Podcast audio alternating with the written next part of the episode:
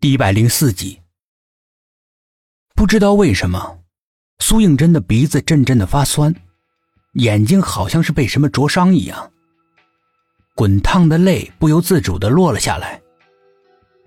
屋里面坐着个老奶奶，苏应真进屋的时候，她连头都没抬一下，似乎跟其他人一样看不到她。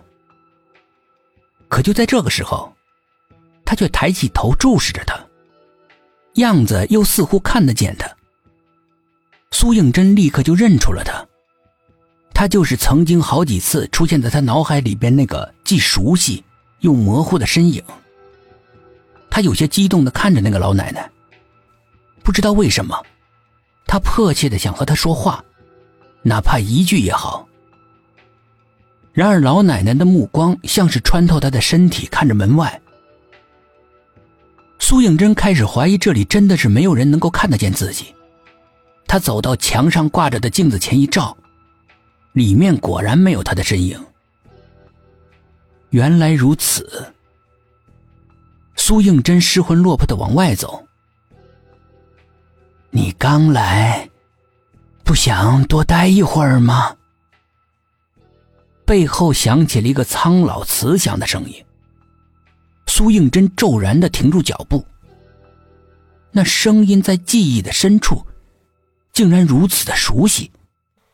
他又惊又喜，猛地转回头，看到老奶奶正疼爱的看着他。不知道为什么，他突然莫名其妙的感到紧张和激动。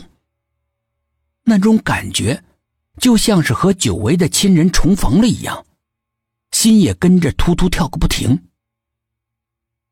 你，你是在跟我说话吗？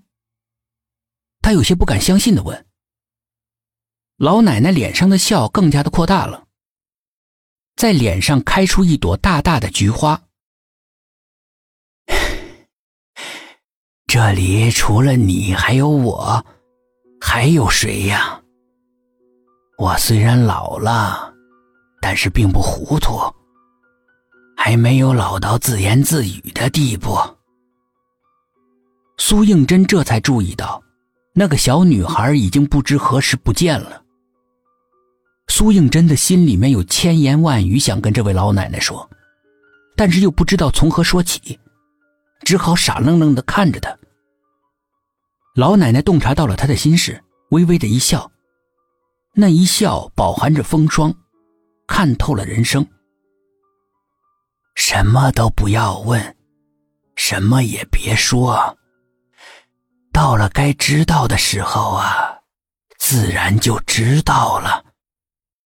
只是真相大白的那一天，你一定要坚强，不要怨恨任何人。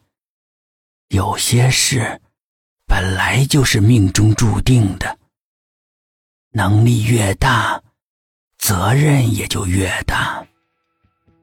有些事。你不必逃避，也不能逃避，这是宿命的安排。老奶奶的话高深莫测，暗藏着玄机。苏应真的心里面微微感到震撼，暗暗将她所说的每个字都牢牢的记在心里。心里面有个强烈的感觉，这几句听起来不同寻常的话，似乎暗示着他将来的命运。他以后的命运会怎么样呢？会幸福吗？能力越大，责任也就越大。究竟指的是什么？他越想越觉得这几句话深不可测，就像某个预言即将揭开，打开的是潘多拉盒子，还是幸福之门？他无从知晓。但是命运早就已经有了他的安排，他已经没办法改变。他所能够做的就是勇敢的面对。苏应真像漫步云端一样，脚步虚浮的走出了老奶奶的家。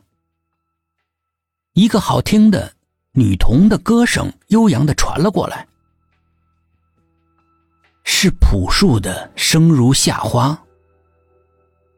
唱歌的就是刚才那个提水的小女孩。她此刻坐在一块石头上。一群小孩子围坐在他脚下的地上，仰望着他。虽然那个小女孩穿的破破烂烂的，苏应真却有那么一瞬的恍惚。斜阳的余晖洒在她身上，为她披上了一层神秘而又高贵的金色，把她映衬的像个高高在上的王者。